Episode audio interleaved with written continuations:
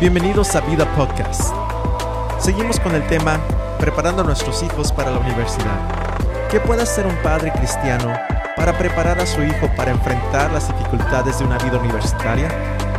Con ustedes, los pastores Jonathan y Henry. Donde quiero enfocar este, esta parte de, del episodio para que los padres puedan tener esperanza, conocer que Dios está con ellos Yeah. y saber que, que su oración es escuchada, saber que sus rodillas, sus lágrimas ah, eh, no es en vano. Eh, Dios puede hacer algo con sus hijos Yeah. y preparar a sus hijos, en este caso, para sobrevivir a estos ataques. So, como padres, unas cosas, en primer lugar, ¿cuáles serían unas de las cosas que podemos hacer como padres para preparar a nuestros hijos? Yeah. Aún si tienen 5, 6, 7 años. Yes. Y qué bueno que mencionas esa edad, porque el problema es que Yeah, preparación. Yeah. el preparación para colegio no inicia cuando el joven Cuando está en junior tiene high. 17 años, mm. O sea, it- aparece entonces ya es muy tarde. El padre tiene que estar consciente que es ahorita que tú estás preparando a tu hijo para enfrentar al mundo en general, Um, con, conversando con ellos, en- en- enseñándoles modelos y, y estilos de vida de la fe cristiana. So, eh, en parte yo diría, ¿cómo preparamos? ¿Qué tanto incalcas a tu hijo el, el énfasis de que... um, eh, la, la relación con Dios es importante. Y entonces, aquí a lo que me refiero es que, you know, cosas simples como ir a la iglesia. ¿Qué tanta importancia le da el padre ir a la iglesia? Porque el niño cuando crezca va a ser lo mismo. O sea, si nunca, nunca aprendió la importancia de mínimo ir a la iglesia los domingos, o cuando esté en el colegio no va a ir a la iglesia los domingos ahora que mamá y papá no están allí. Ah, yeah, y, y otros aspectos de lectura bíblica en la casa. O sea, porque creo que hemos hablado de eso anteriormente, Yeah. pero eh, eh, estas son las cosas que debemos estar haciendo ahorita. Porque cuando nuestros hijos crezcan ya hay un patrón que ha sido establecido en sus vidas. Y lo único que cambia ya a la edad de 17 a 18 años, yo espero que ya hayan instruido a sus hijos a cómo ser diferente al mundo y, y- y- y instruirles en ese aspecto. So, lo único que cambia aquí es el nivel de entendimiento, o sea, te van a hablar de, you know, filosofía, te van a hablar de eh, filosofía eh, ética también, um, ciertas cosas que tienes que lidiar, eh, tentaciones que ahora vienen por la edad que tienes, donde en la high school tal vez no podías ir a a fiestas, ahora que ya estás a punto de cumplir 21 y es legal, you know, este, son cosas así que, que vienen, que son nuevas a la vida, pero sí, el niño ha sido instruido, la niña ha sido instruida a siempre ir contra la corriente. Cuando llega esa edad es otro tópico más donde yo voy a ir contra la, la corriente de este mundo. Um, so yo diría que ya la preparación en sí inicia mucho más temprano de que de cuando ya el joven se está acercando a ir a- a- al O colegio. sea, tienes que prepararlos Yeah, desde, desde ya. que salen Yeah. del vientre, Yeah. ¿no? Ah, porque, claro, el enemigo los quiere destruir en toda etapa de Yeah. su vida. Y también te quiere destruir a ti como padre. Sí. Ah, te quiere hacer perder la esperanza de que, que hay una esperanza en tu propio hijo de, de sobrevivir y de vivir la vida cristiana. Muchos llegan a la universidad y, claro, a- abandonan totalmente la fe. Pero otra vez, y, y yo sé que a veces lo repetimos, pero, pero es necesario recordarle a los padres que la iglesia es importante no porque es una tradición Yeah. y no porque es costumbre dominical, no porque somos una familia cristiana y eso es lo que hacemos Yeah. Sino que la iglesia es nuestro llamado como cristianos. Estamos aquí porque somos llamados a unirnos como cuerpo en Cristo. Y tu hijo o hija necesitan entender eso, porque a una cosa es tienes que ir a la iglesia, otra cosa es sabes por qué necesitas ir a la Yeah. iglesia, sabes por qué la iglesia es importante, Yep. sabes por qué la Biblia es importante.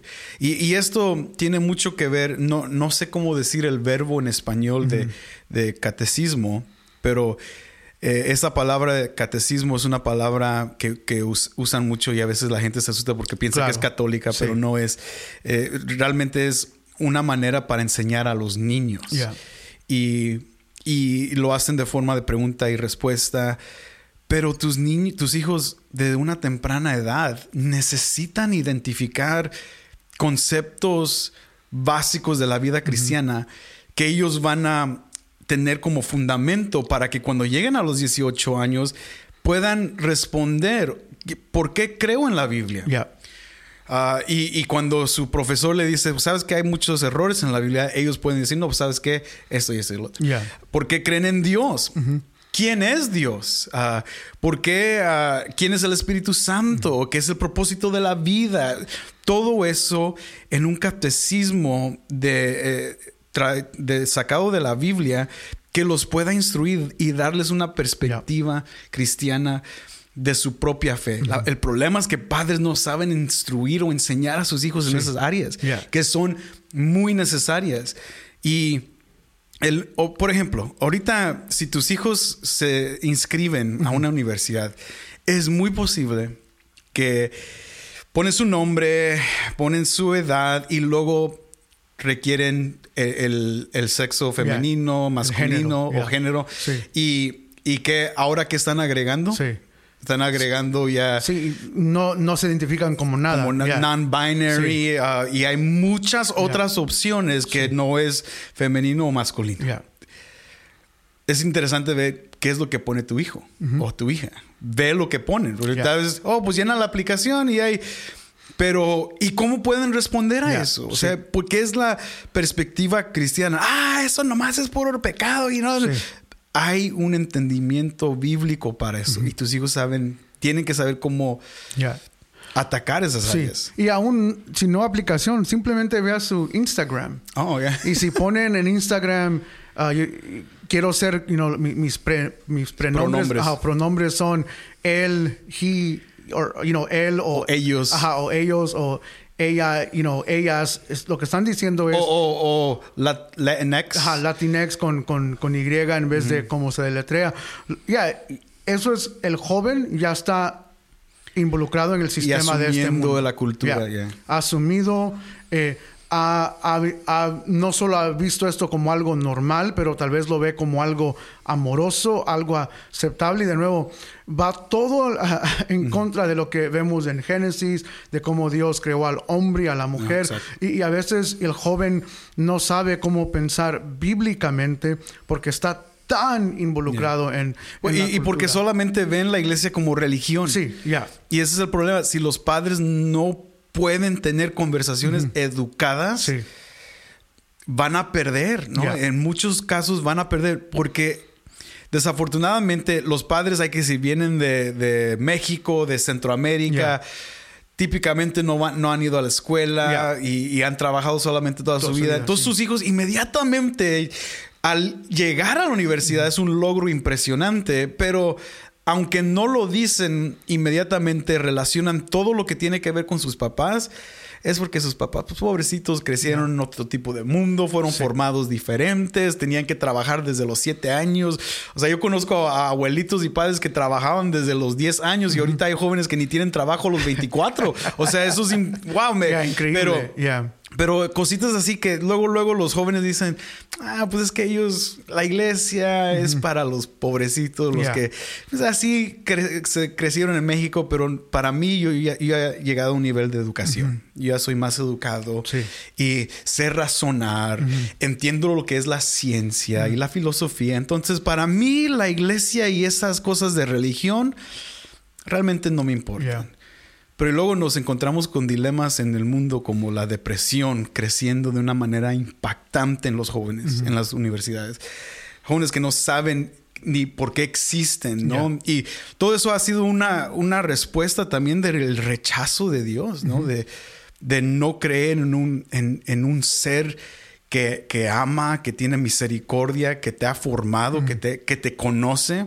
Y el rechazar eso te hace adoptar y aceptar muchas otras mentiras que el enemigo te ha puesto ahí en tu camino. So, son cositas así que los padres tienen que entender. Esta es mi responsabilidad ahorita como padre.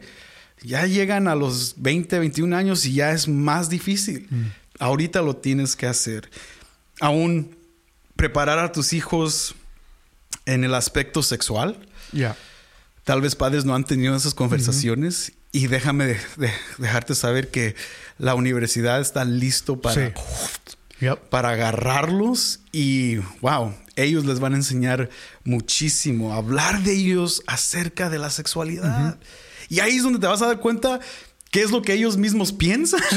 Y, y- y yo sé que es incómodo. Yeah. Es súper mega incómodo, pero hablar Sí. de eso es importante. Y debe ser la, la enseñanza primera debe venir de los padres. Y, y tristemente, normalmente eh, los padres dejan que el mundo les gane, que hablen de eso y por eso ya el hijo está siendo, la hija está siendo formada de una cierta manera que cuando llega el padre, de nuevo ya es muy, muy tarde, ya, ya mucho ha sido eh, en- en- engendrado o, o enseñado en la, en la mente de- Yeah. del joven que ya, que ya empieza a creer lo que la cultura simplemente le dice. O sea, eh, especialmente de, de estar afuera en, en- en- en los dormitorios. Sí. Van a estar expuestos a todo esto. Es posible que chavos estén entrando a los cuartos de, tus hijas. Sí, sí, sí. Y también muchachas entrando a los cuartos. O sea, esto es común, es, es normal. Todo el mundo lo hace, aun cuando ya no viven on campus, tienen sus apartamentos separados de la universidad. Brother, allí las fiestas. O sea, nosotros como padres o padres en general tienen un concepto de las fiestas que ah, no se emborrachan y todo eso, pero ha- hay cosas muy sucias que ocurren ahí. Yo viví cuatro años Yeah. afuera En y Boston. vi todo eso. Sí. Y gracias a Dios que, que o no estoy muerto o quién sabe qué, pero por la oración de mi mamá. Yeah. O sea, no sé cómo sobreviví eso Sí. porque fue ataque tras ataque tras ataque. Sí. Los padres necesitan preparar a sus hijos para que ellos puedan responder a esas cosas sexuales. La borrachera, posiblemente Yeah. nunca te vieron tomar porque eres cristiano, pero en la universidad esto Todo es esto está abierto para todos. Sí, y, y lo que, para no asustar a los padres, ¿cómo preparar entonces a los jóvenes? Recuérdales, toda universidad, aún secular, tiene grupos cristianos. Um, tiene ah, Campus Crusades, por ejemplo, o sea, ministerios que van a la- Que a veces no son muy cristianos, pero, mínimo pero mi- intentan. Ya, ayudan, pero ya, y entonces, so, hay, hay, ciertos grupos de, you know, que, que ellos pueden ir, identificarse, ok, estos son cristianos, para Mm. que el joven no se sienta como que, bueno, me vine al mundo y, y ahora yo soy el único cristiano, porque no es cierto. So, es que los padres también informen a los hijos y, y- y que ellos recuerden y no que las amistades importan, con quien me junto importa.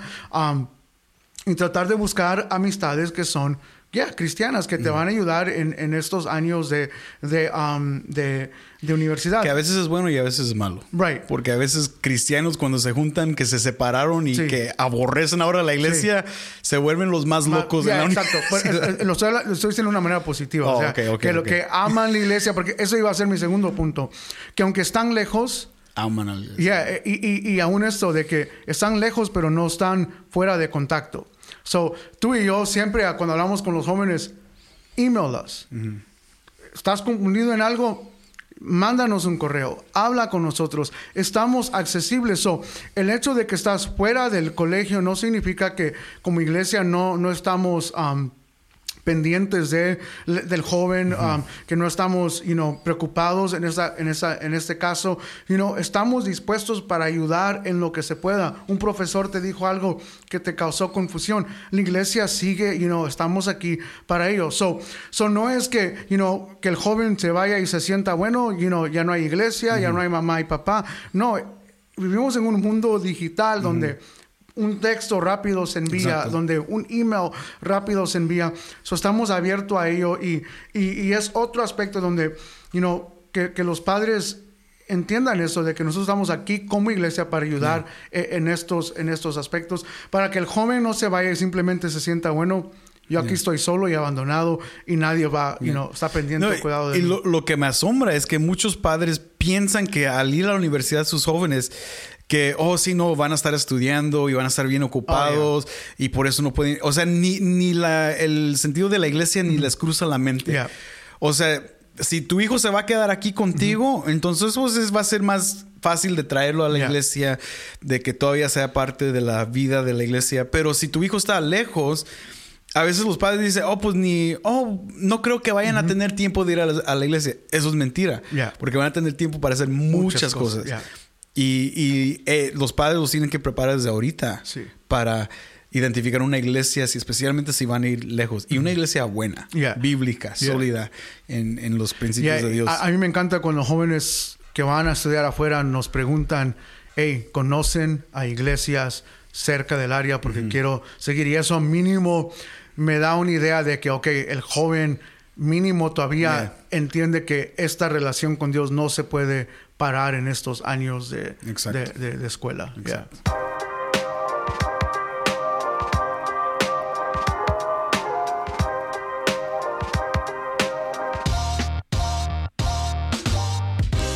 Nuestro siguiente episodio será un episodio especial, ya que estaremos respondiendo a tus preguntas. Si deseas mandar tu pregunta, síguenos en Facebook. El nombre de nuestra página es Vida Abundante Cícero.